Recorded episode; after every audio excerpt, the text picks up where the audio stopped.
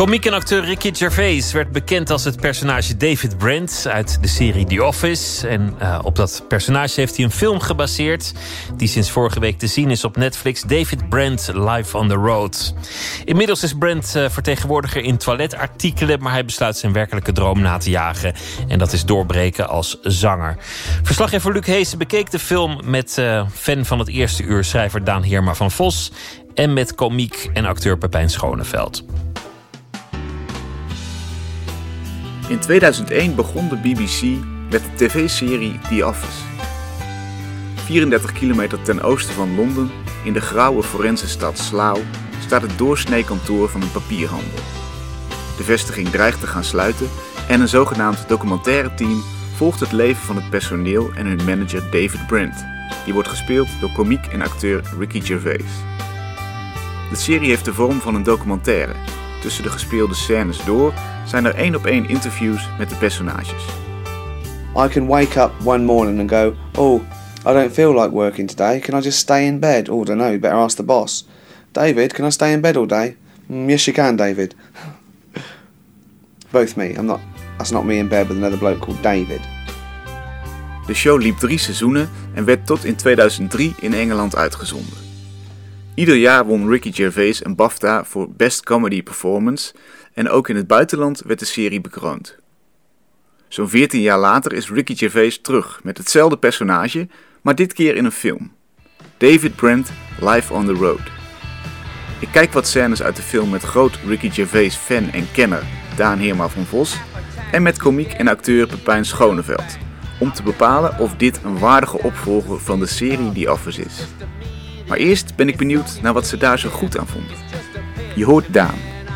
Hij is eigenlijk een heel of een goed mens, deze David Brent.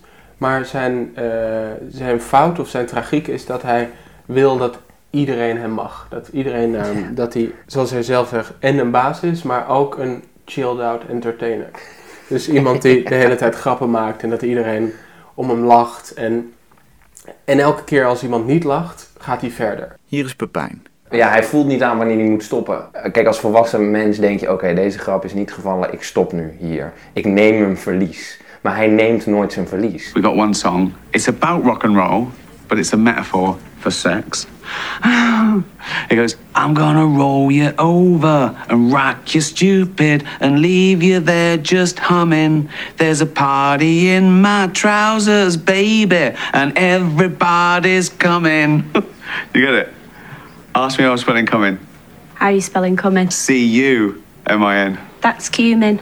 Double M. Think. It's the pos. So yeah, that sort of coming. We're not with, but with you know. Although some women do squirt. Don't know what. Juice.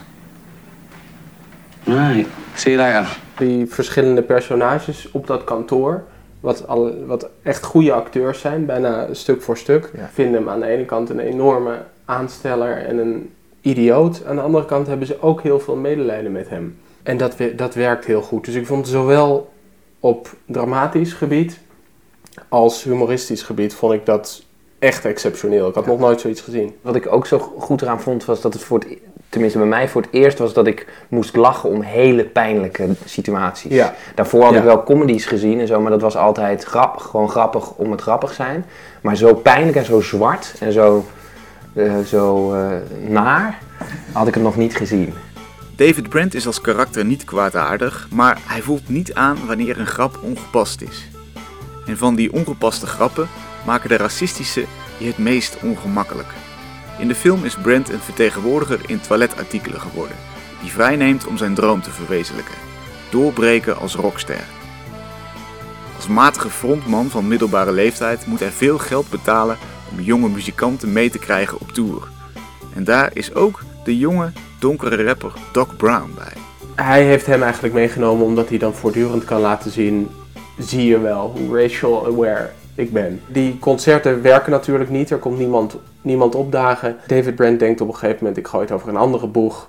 Ik zing mijn reggae nummer. En niet alleen is dat een reggae nummer, maar hij gaat het ook nog zingen met een Jamaicaans accent. Mm. met die jongen ernaast. En dat, dat vond ik wel een, een van de hoogtepunten uit, uit die film. This one is called Ain't No Trouble. It's through the eyes of an old Rasta. Don't do, don't do the voice. You got to do the voice. No, you don't. You do.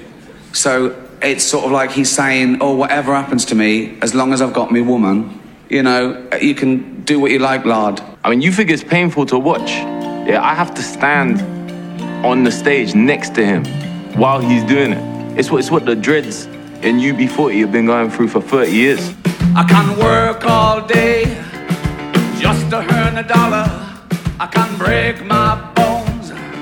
You never hear me holler. Dat is toch iets wat, wat ook bij The Office, de serie, heel, heel vernieuwend was. Ze ehm, bespraken een ongemak over Ja. dat soort thema's.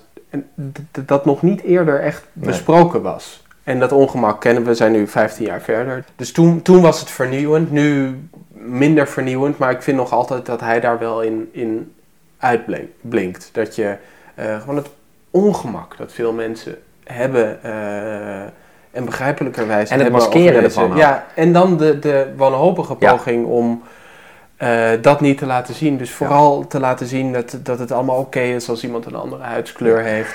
Kijk maar, want ik zing als een zwarte man Ja, terwijl er een zwart iemand naast me staat. Dus ik ben oké. Ja, ja, ja. En eh, ja, dat, dat is wel fantastisch. Ja, omdat je het in mindere mate natuurlijk ook wel herkent van jezelf, denk ik.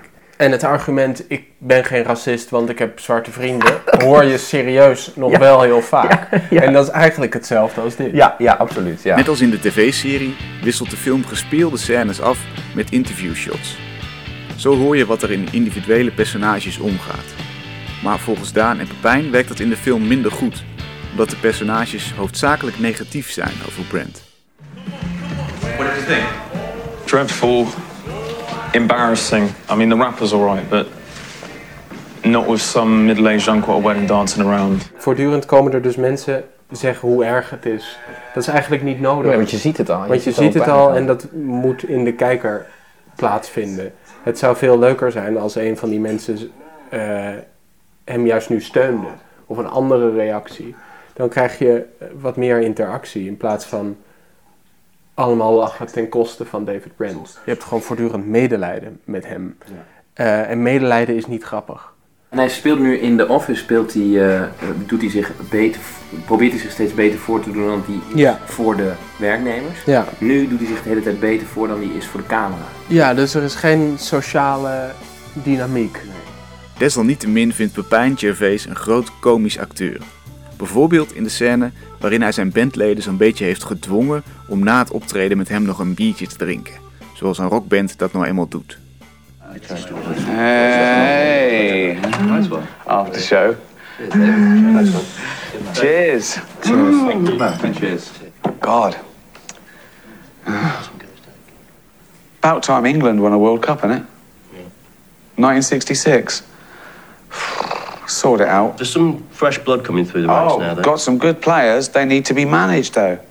Let's let's get some goals. Same again? No, I can't. No. Cheers. See you later. Thanks for the drink. Yeah, no problem, mate. See you tomorrow.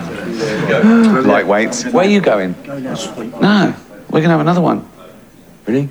We're gonna have a laugh. Hij is de hele tijd bezig. Oh, ik vind het leuk, vind het leuk, vind het leuk. En op het moment dat hij schakelt naar waar ga je heen, dan zie je, dat is het goede eraan. Je ziet even de paniek. En je ziet even shit. Ik, dus je ziet hem even hoe die echt is. Namelijk, ik ben een bang kind. De, de, ga alsjeblieft niet bij me weg. Hoewel Gervais als de ongemakkelijke Brent op zich dus een mannetje staat, is de film eromheen volgens Daan minder sterk. En dat gaat ook ten koste van Gervais' geloofwaardigheid. Als commentator, hij doet ook al die, de, de Golden Globes en zo, heeft hij nu al zo, zoveel jaar gedaan. En dat is echt, dat is filijn, messcherp, Ja. heel grappig. It was a big year for 3D movies. Toy Story, Despicable Me, Tron. Seems like everything this year was three dimensional. Except the characters in The Tourist. Um, I, I feel bad about that joke. I'm jumping on the bandwagon because I haven't even seen The Tourist. Who has? Um, but no, Tegelijkertijd levert hij dus ook films af die echt nog slechter zijn dan de dingen die hij afzeikt. Dat vind ik een beetje pijnlijk Ja, worden. Wat ik zo goed vond aan The Office, weet ik nog toen de tijd. Wat ik eerst heel raar vond, is dat ze het op een gegeven moment zeiden: we stoppen ermee. En ik weet dat ik dat heel jammer vond, maar dat ik achteraf dacht: oh wat goed, dit is gewoon, dit hebben we gemaakt. Dit was hartstikke goed. We moeten op het hoogtepunt stoppen, of net iets daarna. Als je houdt van David Brent en van The Office, zou ik deze film wel, wel aanraden. Je, hebt echt een paar, eh, je moet een paar keer goed hard lachen. Maar het is eigenlijk een trip down memory lane. Terwijl je steeds denkt, de memory lane die ik me herinnerde was wel beter.